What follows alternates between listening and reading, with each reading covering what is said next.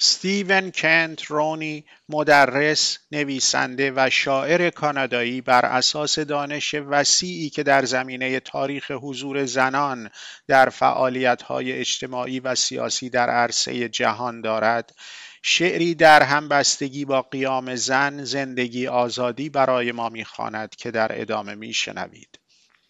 استیون کنت رونی در این شعر نام محسا امینی و حضور زنان آزاده ایرانی در خیابانها در اعتراض به کشته شدن محسا امینی را با موارد مشابهی در تاریخ سیاسی سایر ملتها مقایسه می کند و در پایان به نتیجه محکم و روشن می رسد که وقتی که زنان به خیابان می آیند کار دستورالعملهای کهنه تمام است. زنان در خیابان. شعری از ستیون کنت رونی.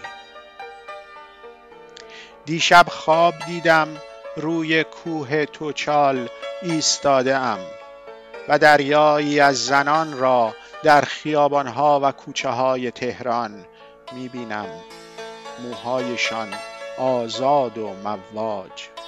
چه معنایی می تواند داشته باشد حضور زنان در خیابان. از کنستانس مارکیوویچ بپرس که به مسیر کلت خود در خیابان سنت استفان گرین می نگرد.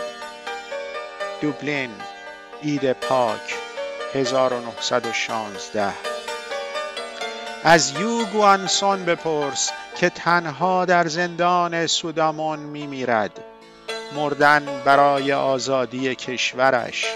یک دختر مدرسه ای 17 ساله. از ماریان بپرس که در کلاه فریژی خود مردم پاریس را به سمت سنگرها هدایت می کند همان کلاهی که از ابتدا داشت در اول جولای.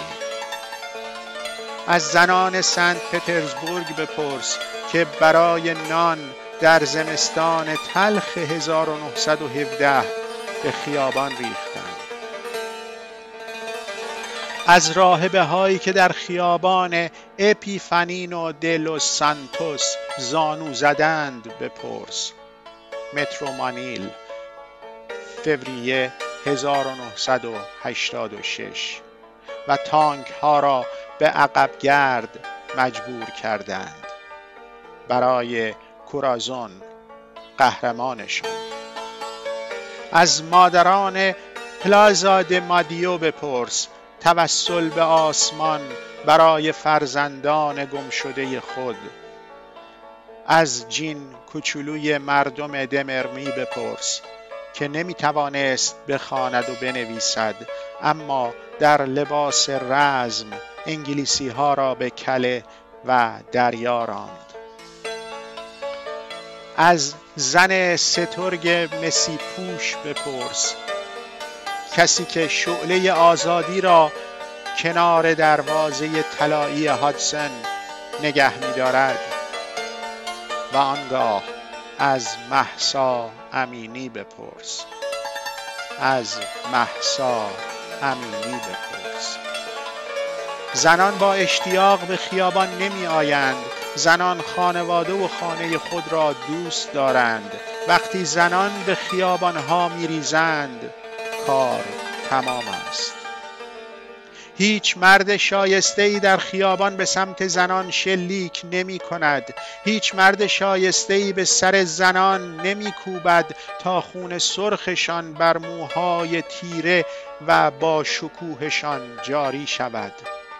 وقتی زنان به خیابان آمده اند مردان شایسته می‌دانند که دیگر بازی کودکانه به پایان رسیده است. فرامین کهنه در حال از بین رفتن هستند و تغییر باید بیاید.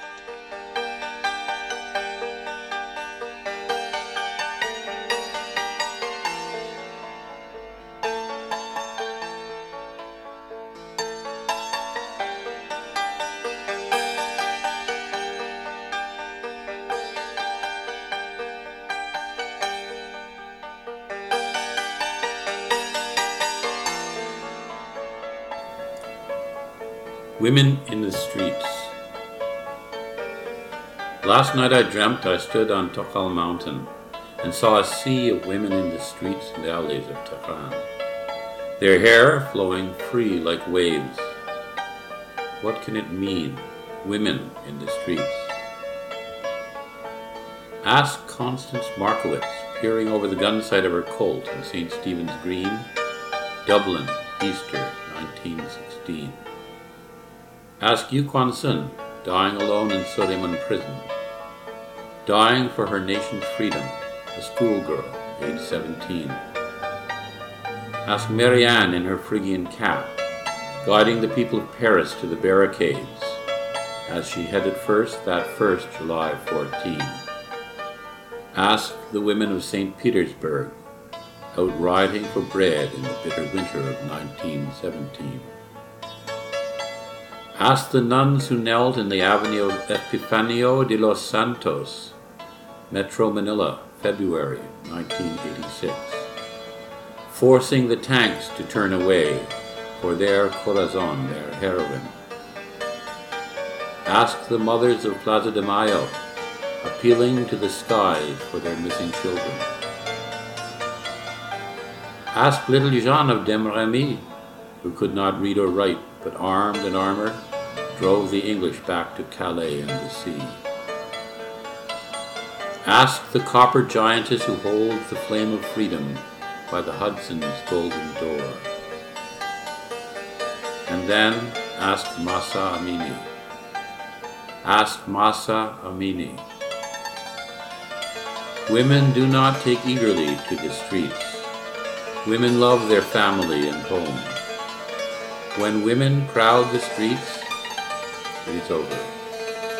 No decent man fires on a woman in the streets. No decent man bludgeons a woman in the head so that her own red blood flow, floods over her glorious dark hair. When women are in the streets, decent men know the childish game is over. An old order is passing away, and change must come.